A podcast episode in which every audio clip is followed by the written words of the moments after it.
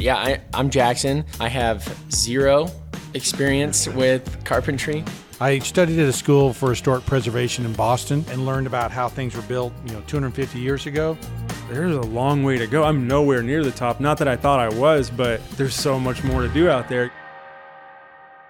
Welcome back to part two of our interview here with Dan. Uh, really not an interview, but just really fun to to hear a lot about the work that you're doing and um, some of the business stuff. I know last time we left off uh, where we were feeling like there's so much more. Right. I think Brent, you said that we were scratching the surface, Right. and uh, a lot more we can dive into. Um, I thought first topic we could just kind of start with that you touched on really early in our last interview was the concept of uh, going into a trade immediately, like you started when you're 17, right off the bat, versus going into college. Um, I, the specific question I have, would love to just hear your general thoughts, but the specific question I would love to know is if you're talking to a, a new guy who's going out, um, trying to go into the field that you're in, um, would you encourage him to follow in your footsteps or do anything differently? Well, first off, I think it's a I think it's a tragedy that anybody would think that being a carpenter or a craftsman is less than any other type of career. So I would absolutely encourage it. Um, I think that we don't we don't really have to look that far to see a lot of really successful carpenters, not just in our company, but you know, lots of carpenters all, all across the nation.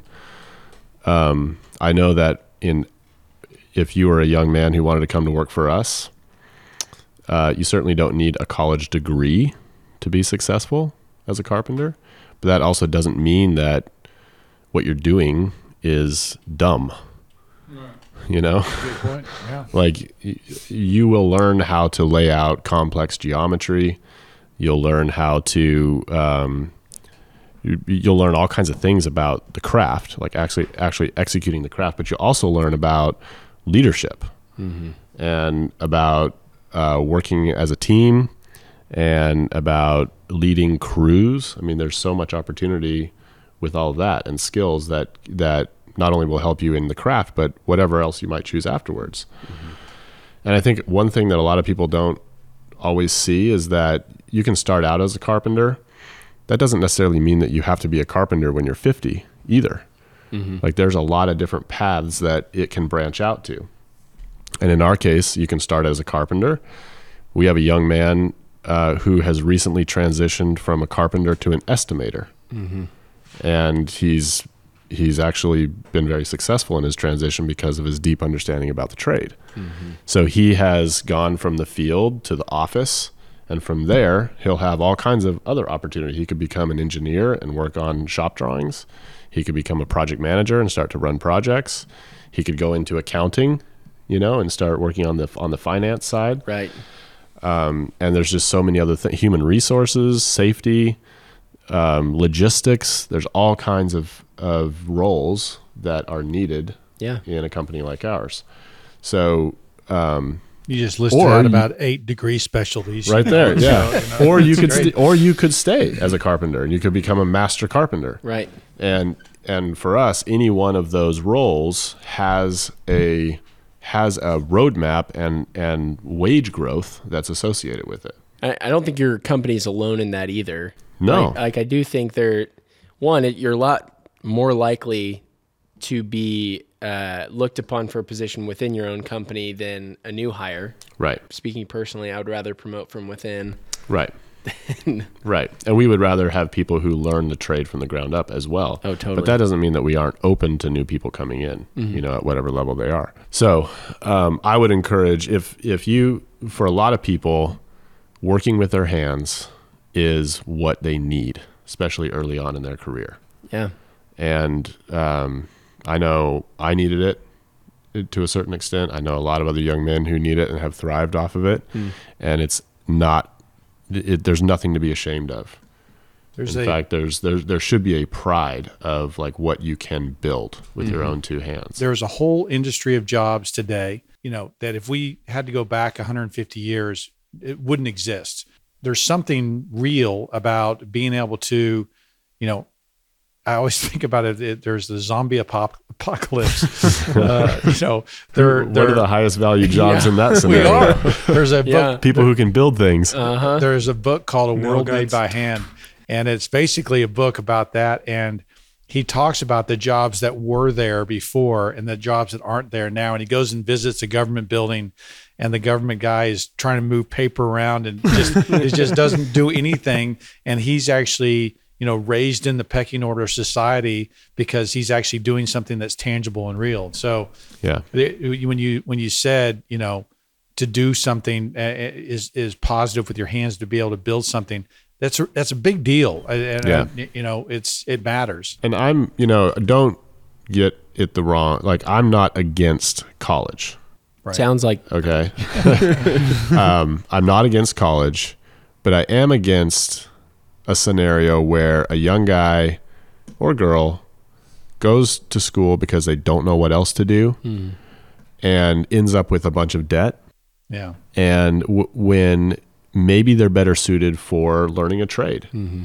And and I know that with us, someone could come in, they could start early, they could hit the ground running, they could learn a lot, and and in many cases, we have people who are earning more than what someone is earning a- in a white collar um, profession right, out of college. plus deficit. Right. You know, Right. like plus they're not having the debt the deficit of college. Right. Exactly. so um, i want to talk about some of your your big jobs i'm thinking of the guys out there that might have you know two three five six eight guys right that you know uh, wants to grow wants to go after a big job wants to kind of press himself um, what are the what are the challenges you think of and, and i can think of some too um, pay apps and cash flow and, and when you're going to get paid and things like that? What are some of the things that were uh, helped you kind of get over that that hump from just a few guys to doing a really big job and the lessons you learned going through that? I'm thinking you know let, let's give some advice some practical advice to some guy of, of what he needs to think about when he wants to chase after that whale of a job Cash flow is a huge deal. huge cash flow is very misunderstood. Um, it's not the same thing as profit and loss. You could be making a profit on paper and be going broke at the same time. Right. So, understanding how cash flow works and having good tools and and maybe the help that you need to to forecast your cash flow, forecast what's coming in, forecast what's going out, so that you know uh, whether you're going to have money in the bank three months from now Right. um, that was a that's huge, huge, huge. I can't underline that one enough. Um, we invested very early on in a CFO to help us with that because I was clueless with that stuff, and and I think if we had not had high level or professional help with our accounting, we would be dead Did- was he a full-time or part-time cfo started out as part time. Yeah. Yeah. And um, and there's a and actually now today there's actually a lot of services out there for part time CFOs Yeah. that Yeah. are really affordable. yeah And uh, and I would counsel anybody who's wanting to grow to first invest in that. Like don't even don't even think about it. Don't think you can do it yourself. Pu- bring in somebody who's a professional, and you will learn so much from from that person. That will apply to how you bid, how Yeah. you think about your costs, how you think about markups, how you think about job costing, and and so many things that if you don't bring that person in to help you right away, it's just going to be lessons learned that you're going to learn the hard way down the road which and maybe what- not which is what I survive. did. You know, may, maybe not survive those lessons. Even with that, we had so many near-death experiences. Yeah. You know, you know so, but cash flow, understanding cash flow and forecasting for cash flow would be a huge. one. So I think I know what we're talking about here, but just to see if I'm on the right page, when you're talking cash flow versus P and L, like profit and loss sheets, your profit and loss, you might be profitable on a job, but the job won't be completed for another two months. So Yeah, I'll give even you- though I'll give on you the an balance example. sheet, i'll give you an example okay, you got a hundred thousand dollar contract yeah, um, and uh, for commercial jobs, I don't know about your jobs; they may pay faster. But commercial jobs that that, especially if we're working for a county, um, we have to bill by the 20th, okay, for for work that's going to be completed by the end of the month. And then ideally you get paid by the 10th of the following month, but that rarely happens. And sometimes that slips to the 20th, the Michigan County Co- County Commissioners Court meeting where they're supposed to review that and approve that, and it might be 45 days before you get your money, maybe even 60 days, okay? So in the meantime, think about every week your guys want to get paid for their job, but you don't you haven't you draw, let's say you start on the 1st and you've got 3 weeks of work in and you draw on the 20th knowing that you're not going to get money best case until the 10th so now you've been working for 40 days with no money and every week your guys want money and every week you got to pay for materials It's not just they want money, you're obligated to make payroll. and not just them, but also the government with Yeah. the payroll taxes. Uh-huh.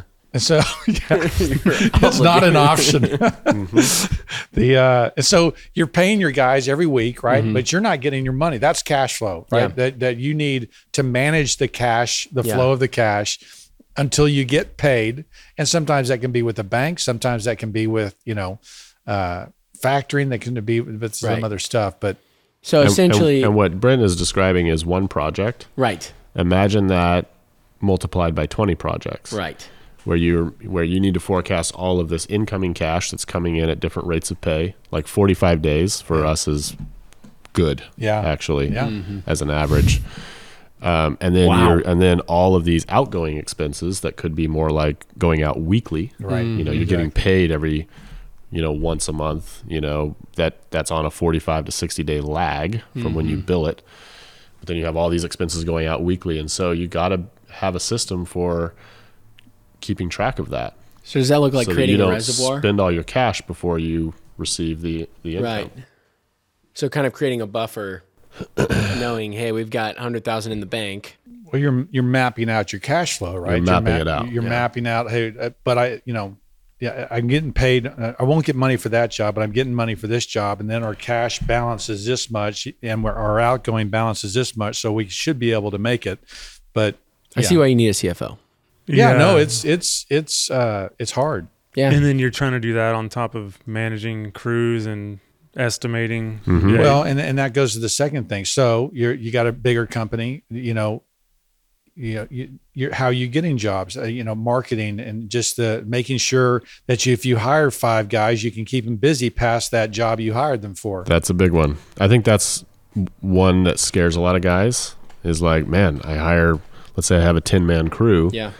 and I put those guys on a job or two jobs or three, well, you need to make sure that there's another job after that Right. or another handful of jobs to make sure that those guys are going right into the next work. Mm-hmm. And for us, you know, a big, a big part of our philosophy as a company is that every guy gets 40 hours worth of work every week of the year. Mm-hmm.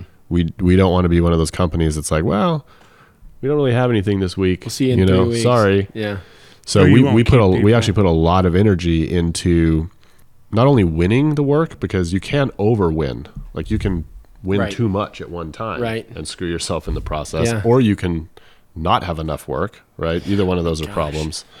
But in order to do that well, you have to have a way of forecasting out how your current work uh, f- looks against your capacity. Mm-hmm. So, if, let's say you have 10 guys on your crew, that's a certain amount of man hours that you have to fill every month, Yeah. right? And you need to be able to have a system that schedules out the, the upcoming work that you have under contract and allows you to see in which months you can take new work. So if you're doing that practically, uh, you know, that's f- 10 people, 40 hours a week, that's 1600 hours a month that you're trying to forecast out. When you're bidding jobs, because y'all are primarily install, correct? We're provide and install. Yeah. But a big, a big part, 50% of our business is field carpentry. Okay. Yeah. Okay, and, th- and then another forty percent of our business is material mm-hmm. sales, Yeah. and the last part is engineering, Right. shop drawings, and engineering. So when you're bidding out those jobs in advance, is it one of those systems where you're like, "Hey, we will take your job. We got to wait two weeks before we've got the guy, the manpower to start it," or Sometimes it will is. y'all be ready for us in six months? Because how far out are you guys planned? we are we can see how our backlog spreads itself out over the future as far as it goes. Okay. So I can see that, um, like right now, I can see that in the month of April, I'm currently overbooked, Okay. And I'm underbooked in the month of November. I need work in that time period. So what do you do? Well, because of because of our knowledge of how this works, I know that April will likely smooth itself out, and that work will move back further into the year. But I know that we need to target the last quarter of the year for new work. Yeah. we need to be signing up work now that we will start to to uh, mobilize field uh, crew on in the In last November. part of the year. So how long, how many years in business do you think it was before your name and your reputation were strong enough that you could begin to count on work? I remember in the first, in probably the first three or four years, I would keep a box of folders in my truck, like press kits. You know, we had made we had made these folders that Oh. had you know like Check pictures of work, that we had Yeah, done. yeah. You know, like a brochure. Portfolio almost. And every job site I saw, I'd stop at. Really? So probably hundreds, if not a thousand or more jobs, I'd stop at and cold call. Wow. And um, And who are you talking to on those job sites? Homeowner or Whoever project It'd be the builder. It'd usually be the builder. Yeah. There'd be a job trailer there, you know, and I'd sure. knock on the door and hey, Yeah. I'm just Dan Parish. and most of those were rejections. Yeah. But um, in fact, I stopped at this one project. It was this ginormous project, Uh-huh. which I knew was way out of our league, and there was it was so big there was a tower crane Oh on the job, A residential project. residential project. Yeah. Wow. And I stopped anyways, and I got quickly escorted out, like almost physically Security, kicked security. off the job. You know you're making it big when you got security at a job yeah, but it, but it, the reason I bring it up is because it was so sweet when, like, it was about three years later, th- uh, we got brought into that job to wrap up like the final little dregs of install because the other guy That's was funny. having a hard time finishing. I Wow, was like, that is "Hey, a cool. Remember me? Yeah. no. Security guard. Oh yeah. yeah. But no, I, I cold called a lot of jobs. Yeah. a lot. And we networked like the ICAA. Yeah. We did a lot of networking there. I, I just like tried I to talk to it was, everyone it was probably seven, eight years before, you know, your name was established. Is, Yeah. is that an accurate thing? Maybe yeah, I, I feel like faster than that. there was a little bit of luck involved too in that we started in t- in 2007, Hmm. which was right when the recession started, Mhm. and whatever the, the business climate for our niche of the market was such that in 09 and and 10 and 11 the builders were a little more open to new blood Hmm.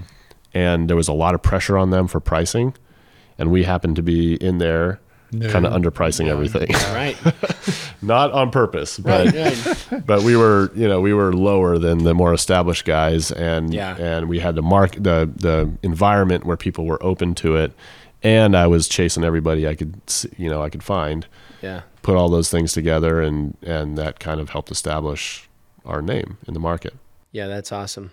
yeah Uh, so we we do have two other companies that are here as well. How long did it take you guys to establish a name for yourselves? Probably for me, like three years to just really have the phone ringing consistently. Mm-hmm. Word of mouth, referrals. Um, we did home and garden shows, just, you know, portfolios, people walking by. Oh, yeah, I need some trim work, you know, come on by. Yeah. Um, now it's at a point where, I mean, I still get so many calls and so many emails that I can't even keep up with them because we're you get more so incoming than than what you Oh, need yeah. yeah Yeah, so I would say three to five years to really be established.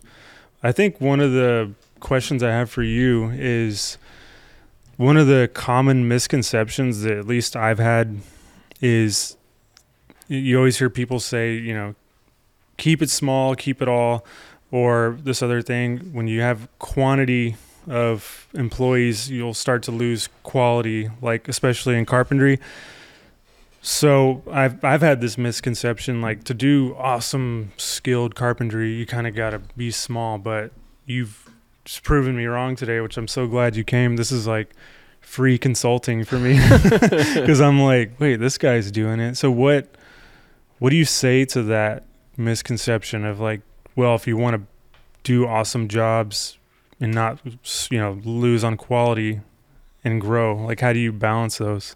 I, I I think that there's actually no right way. I think you just got to choose what you want.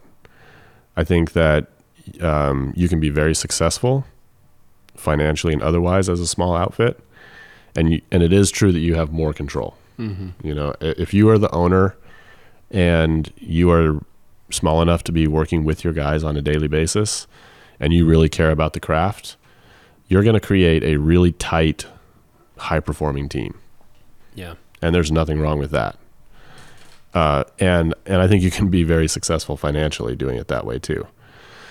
Um, one of the reasons that we are the size that we are, and and one of the reasons why we want to be even bigger, is because a big part of what turns me on and some of the other leaders at at Millworks is growing people Mm-hmm. and we realize that we kind of have to have a thing that's always growing. If we want people to stick here, stick around, and to build a career and to grow themselves, the thing needs to be bigger Yeah. and it needs to be growing. Otherwise, people are going to cap out. Right. Get bored. Yeah, or and leave. You know, find mm-hmm. like hit a ceiling where they can't go any higher, and have to move on to someplace else.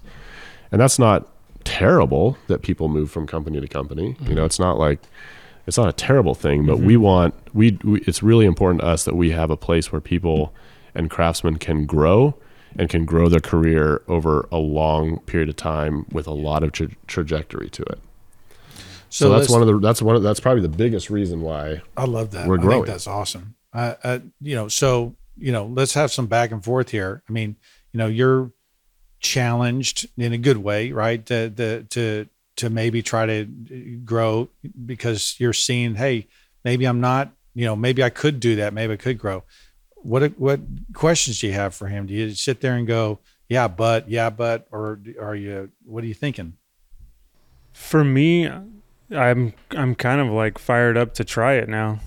Like I've been in the same position for the past 10 11 years now like I mentioned in the first podcast earlier just seeing the other side that there is a higher calling for higher end stuff and it makes me want want to grow really like what you just said. I like to see people succeed and Well, let me put it to you like this. I, I would say that what's going to happen is you just have to take a leap of faith and hire somebody, mhm. right? There, there's no like, yeah, you can read stuff and there's, you know, there's lots of ideas and stuff out there, but at the end of the day, you just got to, you just got to t- take the jump, Mm-hmm. you know? And what, then what's going to happen is as you hire people, new problems come up, like new, new things that you have to solve. and, and I would say that that is a craft. It's Mhm. ba- it's basically the same thing that you get challenged with this new thing that you're that Brent wants you to build, you know, and it's like, whoa, how are we going to do this today? Mhm. And then you figure it out, you know, and that's it's the exact same thing that's going to happen as you grow your team. there's a lot of fear in it like the thing you said about oh if i if i hire someone now i've got to have guaranteed work for this person because they're depending on me their family's depending on me Yep. so it's a lot of pressure that I've so always it's like, how are you going to solve that problem? Yeah, how, it's how are you going to make sure that this is where a lot of our systems have come from? How are we going to make sure that every guy has 40 hours worth of work every week, ev all year? Yeah. How are we going to do that? How are we going to make sure that uh, that you know we keep our guys employed? You know, it may be And- that, you know, um, you know, you we've got some big jobs coming up, bigger than you can handle, you know, Mhm. and it could be something that and we would love to have you on the job, but it could be a simple matter of what Dan's saying, just like, you know, I need to solve this problem so that I can go do this work. Mhm. And, you know, if I could pick up two guys who could do and I'm there to lead and and they're there to, you know, still have the quality, you know, do more work and you know, I, the first guy I hired, David White, um, I hired him because he knew how to do radius work at the Hill County Courthouse. Had these radius transoms. I didn't know how to do it. I was like, you know, and He was a solution in and of himself. It's a solution in itself. And so he helped when you said that, you know, he did solve a problem um, and helped us, you know, move forward. And he's still with you. He's still with me. that was the first guy you The hired. First guy I hired. That's crazy. Yeah, the other uh, aspect of it is like, you know, just finding a job that is bigger than yourself too, probably, right? Like, would, would that be the step yeah. one? Yeah, I mean, it's it's funny because I've, you know, before I started working with you guys, it's like every job I got, like those emails that still pour in, it, it's it's a kind of job that's not enough for really more than one or two people. It's like those ones like wainscoting in a nursery, um, beams on a ceiling. So, I guess, you know, those are just homeowners coming to me. What kind of advice do you have for people trying to get involved with more higher end builders and like expanding their their jobs in that regard versus just because I'm sure there's a lot of guys out there like me who and I know they are because I see them they go from house to house just doing one off jobs here and there like how did you you went and gave them your brochures and got escorted off and stuff but persistence. Yeah. I mean, I, I think a lot of build like Brent is practically begging you to build a crew. Look, Thank he's you for noticing that.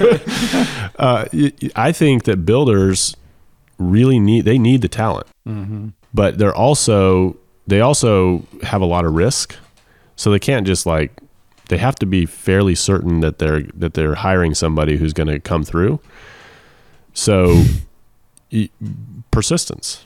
Mhm. You know, you can't just ask a guy for a job one time and expect him to say, "Yeah, here's all my work," you know, for going forward. Maybe try something small. See if he'll give you a room, one room, you know, something small to as a test. Like be okay with the test. And uh, but if you can find a way that you can show them what you got and then they're going to just they're going to And realize They're gonna too, keep you don't coming after you. understand the challenges the builder is dealing with. And so Mhm. sometimes on these big, huge jobs, I mean, with Dan's crews, it's probably not true, but but I know that they're hiring three millwork firms. You know, Oh yeah. You know- it's it's uh, that's common on our projects. Yeah. So I mean, Yeah. it- you know, they're for you to go in. Well, they've already got somebody. You don't know what they've got. You know that persistence that Dan was talking about, and just you know, you know, those could be discouraging things. You know, continually being you know, uh, you know, turned down. But it, it's you are also shooting yourself in your foot if Mhm. if you say. Well, they, they they've got too many people. No, no, no. You don't understand the challenges that they're having, and you know we're for that big job that we've got out there at the ranch when we do the big house, we're probably going to have three trim crews. Mhm. So, I mean, there's plenty of work. And if Yeah. you did ask for a room, we, it would be no problem. Yeah, I remember the other day when you, uh, we talked briefly. You were like, "How's it going? Are we keeping you busy?" I'm like, "I can't keep up with it." Like, so that should have been a sign to maybe hire someone else. but um, I don't know. I'm just, Brent's been working on you all I day about know. this, man. I just can't find anyone who. No, I'm just kidding. I I, it, I actually had a situation where I cold called a builder. This is a long time ago, and and they're still a client. Cold called a builder, and he flat out told me, "Nope, we've already hired somebody. eh, You know, not here." And three days later, they called me back up and said, "Actually, why don't you come back out?" And turned out they had hired somebody, but they were struggling with this guy. He wasn't wasn't showing up or whatever and and because I had stopped by, they were like, "Hey, that kid seemed like he was pretty hungry, you know. yeah. Maybe we should give him a shot." And we ended up getting the project, and we've worked for that builder ever since. I think it's we're going on like year twelve with that builder. Wow. So, so like what Brent was saying, you know, don't even if you get rejected, like you don't know what kind of issues they're dealing with or what's going on with their current sub base. It could be that they're a little scared to make the jump to a new one, but maybe in a couple days time or or in the next month, you know, they'll have enough pain to where they they're like, yeah, remember that kid that showed up? He seemed like he had, you know, he seemed like he was wanting to do a good job, and this I can't even get this guy to show up. When they're in I've enough heard pain. that. I've heard that. Well, the funny thing is, I haven't even had the opportunity to be rejected because they've kept us so busy that I haven't had to even talk to anyone. But I called um, Well, actually, I met Andrew Bettis, Mm. the Bill Bettis. Yeah, his son at the building and brew. And we've talked briefly, and he said the same exact thing. He said, Can you come install this door over here for me? But we had just started that window uh, repair. And I was like, I, I just can't do it right now. He's like, a guy that we've been working working with for years has just been giving us the runaround. Like he's not showing up, just kind of sending people who don't know what they're doing and he said that he's seeing a change right now in high end trim carpentry that like people the good people are kind of like retiring and just kind of fading out Yep. so it, it kind of looks like all the signs are There's pointing- opportunity. yeah Yeah. There's opportunity. Is there is there any fear like this is where my head would be at Richard of bringing someone on who's just a total jackwagon who you're like that's a big fear of mine because uh, then my my thought was like what if you used one of those and this is fun because I'm the apprentice and don't know anything but I'm like offering advice what if you use those smaller job like the smaller like two person one person whatever jobs like it's a good that idea where you would That is go a with good one idea. and then John goes with another one and you bring two guys in who y- y'all train up personally Well, I mean, it, it, that's a genius idea. well For I'm the- just for- the for the apprentice, apprentice. so I mean, you you just said you've got all these emails. I mean, talk about practice jobs where you could try a guy out, right? You Yeah. you've got these jobs that don't really matter. They're they're they're wainscoting a nursery in your and face nursery owners and and and and uh, new baby The owners. reality is, is you just because you hire somebody doesn't mean that you have to keep them employed. Mm-hmm. Especially if you're really clear with them at the beginning, you could say, "I'm going to give you two weeks, and you'll work with me.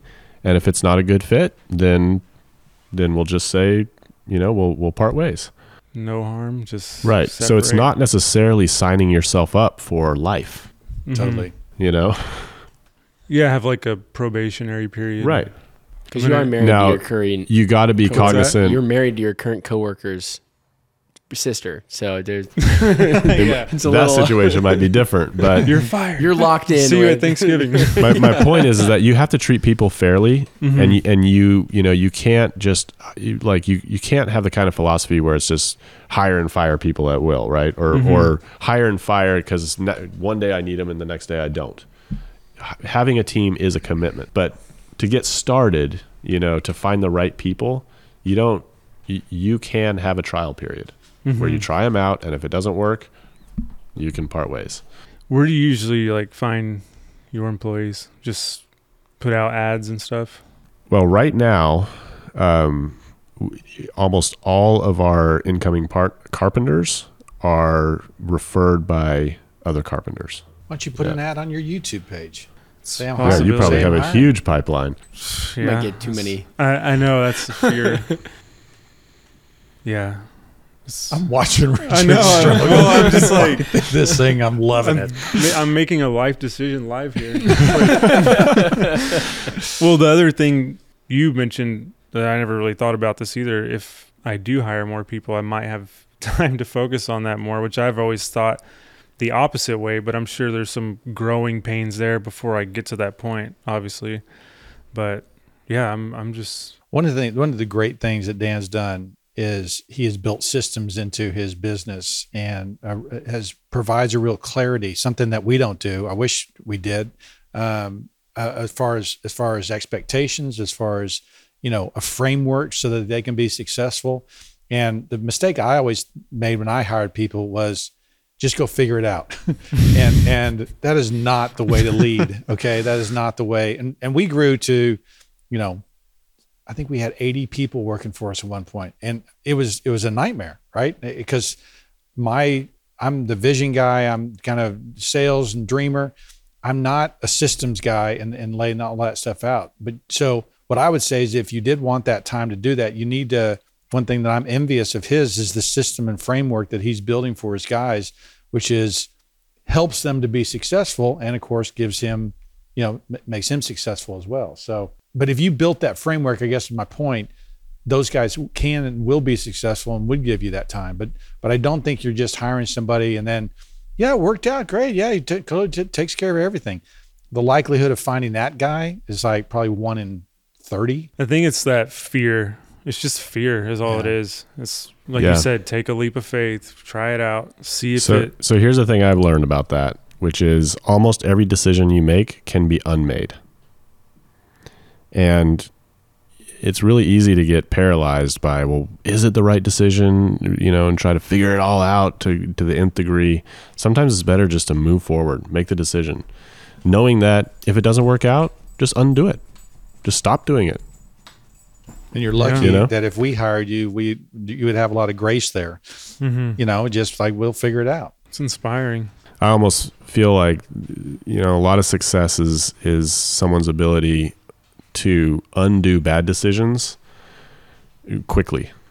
You know, more than their ability to make perfect or great decisions. Yeah.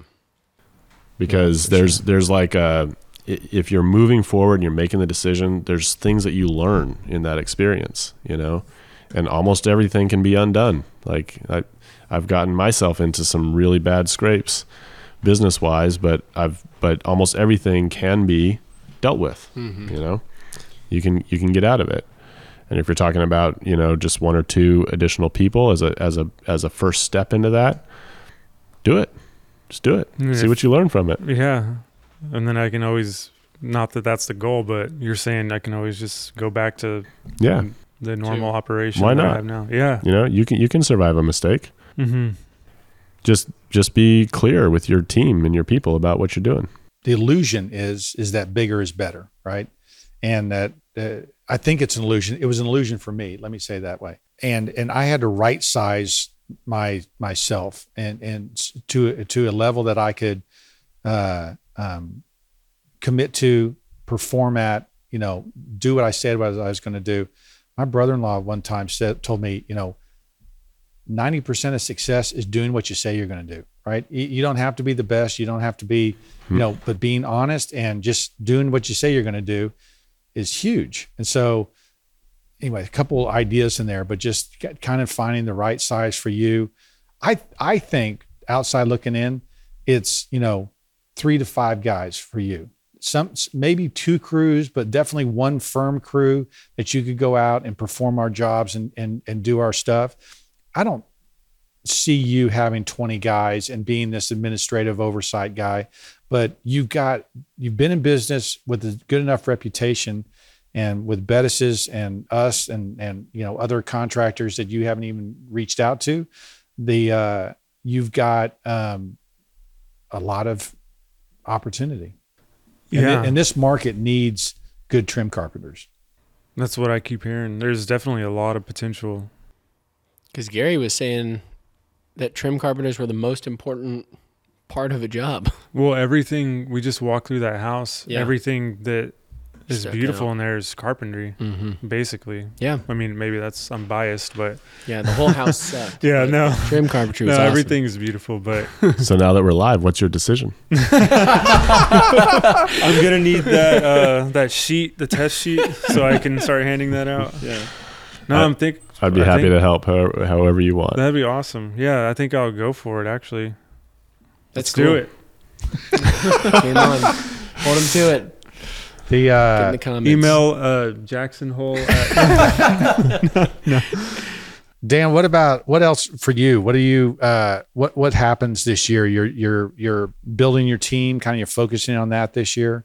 I love that statement that you're in the business of would you say building people or hmm Yeah. Yeah, yeah. W- w- one thing that we that I've really learned is I need to have a measured pace when it comes to growth, and um, like first things first kind of a thing. In other words, we have some things that we need to get in place before I push the growth much further. Mhm.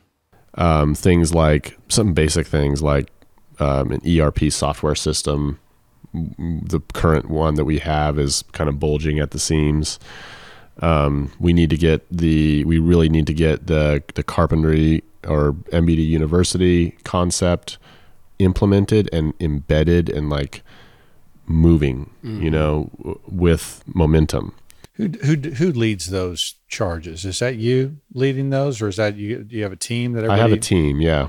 I have a small team of people who report to me and and we work together with with implementing those kinds of things. Yeah, and and not just them, but also people under them as well. Like So you feel like your primary role is kind of leadership? Is it sales? Is it, what do you, what do you do day to day now that my primary role is first and foremost leadership and and structure of the organization, communication, um, key decisions. Uh, um, also, uh, you know, I'm, I am trying to stay as close as I can to projects, so project managers and projects and clients, and I am spending a good chunk of my time this year in sales. does uh, the So- company run without you? Uh, yeah, yeah. I mean, I, I could, I could leave for a couple of weeks and everything would keep happening. Could you leave for a year? That's a good question.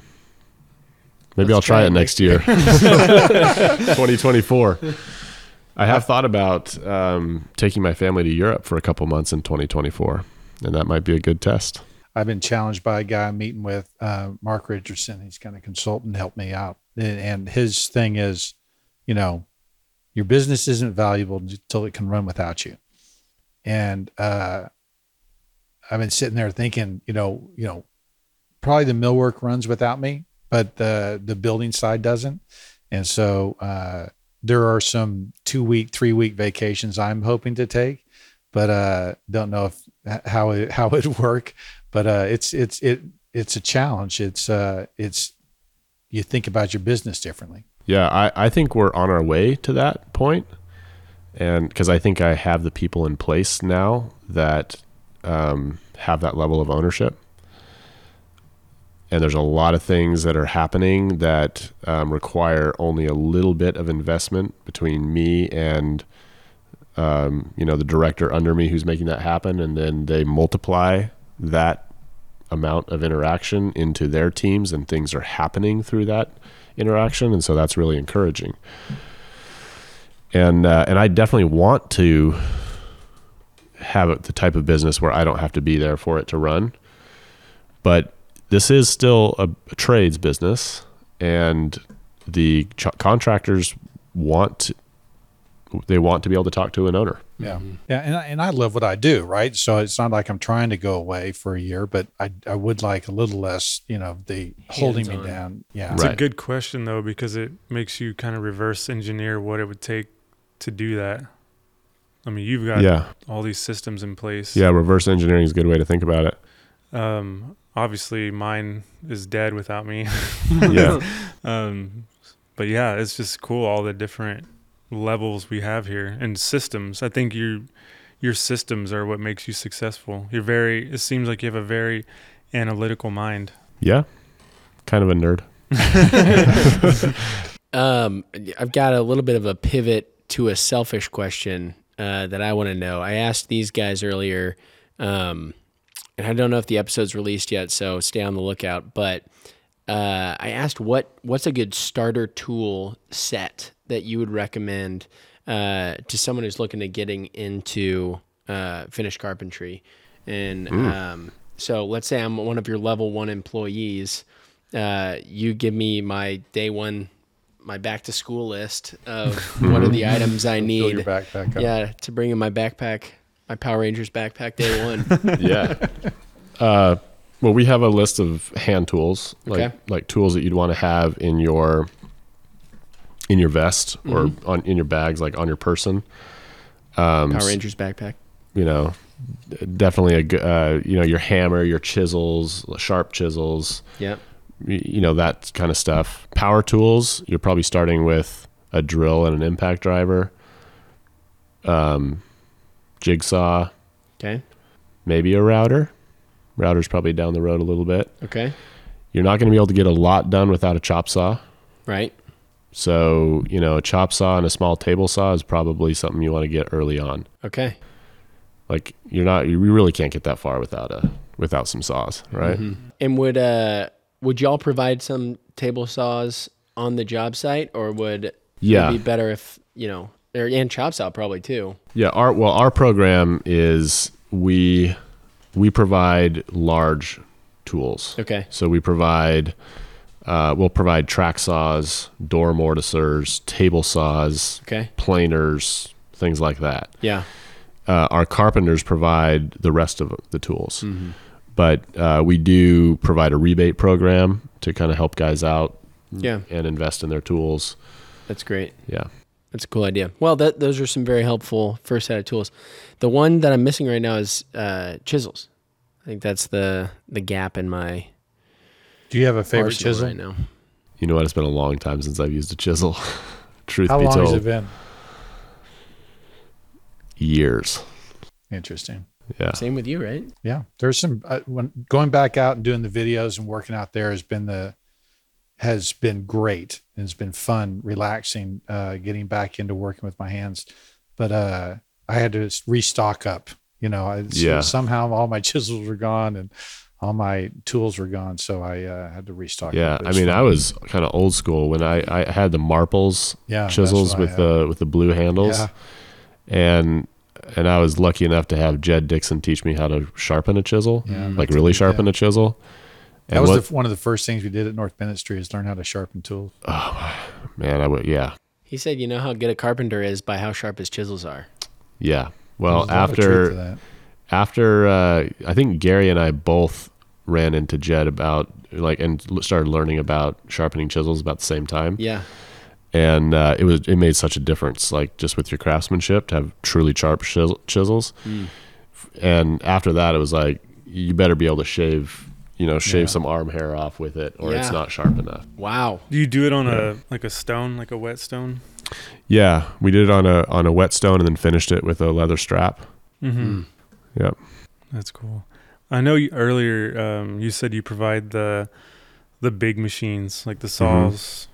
You provide the table saw, miter saw, anything. Uh, we, table saws we don't provide miter saws Okay. yeah M- guys are providing their own miter saws and then dust collection you provide, yes and then any small joiners or planers that Yeah. would be you. Yeah, You or also- or things like track saws. We have a we have some track Okay. saws and we have Nice. some door mortisers and you know things that are kind of oddball and also expensive Yeah. that a guy may not use all the time. Right. We get so you said and you. and our general policy is like if there's a tool out there that we don't that you don't have and we don't have that's going to obviously make this job easier, Mm. Go get it. yeah. You know, we'll buy it hmm because it's all getting the right tool is always cheaper than somebody trying to you know do Jig it with, something with the wrong tool. Mm-hmm. Yeah, It could save you hours just having the right totally. setup. Sure, Yeah, for you sure. said you have um, SawStops on your Yeah. jobs. Have you ever? Has any guy ever set one off? Oh yeah, Really? yeah. We What is this saw But- stop? Well, a SawStop is is those. It's a table saw brand Okay. that has a mechanism inside of it that senses when the blade is Oh. touching flesh, Oh wow. and it will stop the blade. it throws this plastic thing up into the blade whenever it touches it. And there's examples of them like taking a hot dog wiener and putting it in there. It just barely cuts it. Bang. I don't know if I'd trust the company that doesn't use a real. No, the, I think the owner, the, they have done, did it. They Oh, have really? had people really do it. Yeah. Oh my gosh, that's a lot of trust in your Yes. product right there. Yeah, yeah. And so I think we've had we have had maybe two trips that were actual fingers. Most of the trips are when we have a when the board is a little bit too wet Yeah, we, that's or there's a little bit of metal like it hits a we have nail a or wet something. glue joint, and they would knock it off. It kind of drove us crazy. Yeah. Because it's expensive to reset it, right? It's like a Oh. yeah, it's it's like a couple hundred bucks to reset it and time, Mm-hmm. you know, oh, so 'cause it, it it, puts it out of commission. That's it not takes like the a- blade out. Oh, you know, okay. it kills the blade, puts the saw out of commission. Got it. Yeah, but you know, we stock extra cartridges, and Mhm. to us, so here's a here's another big thing about a you know a larger crew is that safety is huge. Mhm. It's it's very easy to keep a small crew on the same page about safety, but uh, we learned the hard way with a couple years of a lot of injuries that we had to really take it seriously. Yeah. And like so seriously that we had to make it a core value of the company. Mhm. That part of our job is to is to take care of our people. Yeah. And um, so that's a big part of the SawStop thing is like we're just not gonna Risk it, yeah. we're not gonna risk it. So is is a safety safety glasses? Are you requiring like Yep. steel toe boots or anything like that? we or- require work boots. Mm-hmm. So we're more after ankle support than steel. We don't re- require steel. In some cases, steel's more dangerous. Mm-hmm. Um, it- w- our whole thing is that we want our safety program to be practical and relevant Mm-hmm. to our trade. Because a lot of the safety literature that's out there just feels gimmicky and like Mhm. too much. You know, like no one's going to show up to the job site dressed all in orange. Yeah. you know so great point. so we do require work boots um, and we require glasses when someone is doing a task that that has dust or Mhm. you know has particles mm-hmm. and um, and we have other rules as well but Yeah. we, we try to keep it really relevant and really practical to you know what the, what we're actually doing Yeah, that makes sense. Yeah, carpenters are the ones usually who don't are missing fingers and stuff. Yep. So Mhm. it's like But you know, going to the cash flow thing, if if you're a large company and you have a lot of injuries, the cost of your workers' comp insurance is going to be astronomical, Mm, and it could put you out of business. If yeah. that's crazy. you know, Yeah. where on the flip side of that is if you have a really good record where you're you have very low injuries, your workers' comp insurance can be even less expensive than market price. wow. You know, so there's Yeah, a there's an true. offset there. That's awesome. dude. It's been awesome having you here. Yeah. This has really been great. Thanks for having me. Thank you for coming into town. It's fun showing you around and uh, it's awesome seeing your jobs great, too. great insight. Yeah. Great insight. Into Yeah, a lot work. of the fun insight takeaways for me is just uh, it was a lot of practical business application uh, on top of really practical carpentry knowledge, which made it, uh, I think, really helpful and uh, really insightful. So it was really cool. yeah, Yeah, you- From Awesome. You definitely motivated me to explore other options of the way I'm running stuff. And um, yeah, like you said, I've, I've you translated that Brent is asking me to to hire I'll, more I'll be following up in six Yeah. months to make sure you hired a few guys. That'd be awesome. Seriously, that's cool. Well, thanks for having me. Yeah. I really appreciate talking to you guys. yeah, it's awesome. Um, really awesome connecting with you again, Yeah, Brent, no doubt. because yeah, been too long. it's been a long time. Yeah. Well, uh, Dan Parish, everyone, uh, thanks for watching the Passion for Craft podcast. Uh, your company, once again, is Millworks by Design. Millworks by Design. So be looking for the Millworks by Design University There you go. if you want to learn something.